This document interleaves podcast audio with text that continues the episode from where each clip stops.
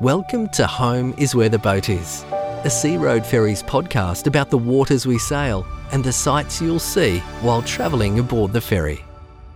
Weedy Sea Dragon. The weedy sea dragon, a close relative of the seahorse, is a true marvel of the marine world. As Victoria's official marine emblem, its body is adorned with intricate rings and ornate seaweed like accessories, making it a master of camouflage. Living in sheltered reefs and seagrass beds in shallow bays, these creatures are found primarily along the Mornington Peninsula coastline. Unlike the seahorse, which moves in a vertical motion, the weedy sea dragon moves more horizontally, much like a regular fish. Its long, pipe like snout and small mouth sucks up its favourite prey, mysid shrimps. While diving or snorkeling may be the best way to spot these elusive creatures, they can also be found around piers and jetties, effortlessly maintaining the illusion of appearing as a floating piece of seaweed as they swim through the water.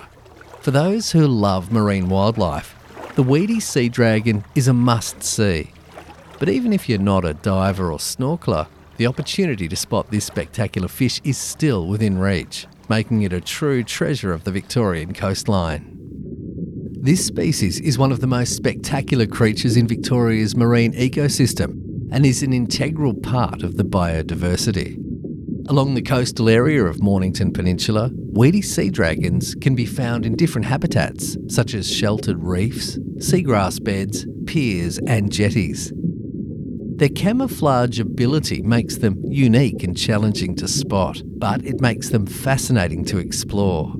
They use their pipe like snout and small mouth to catch prey.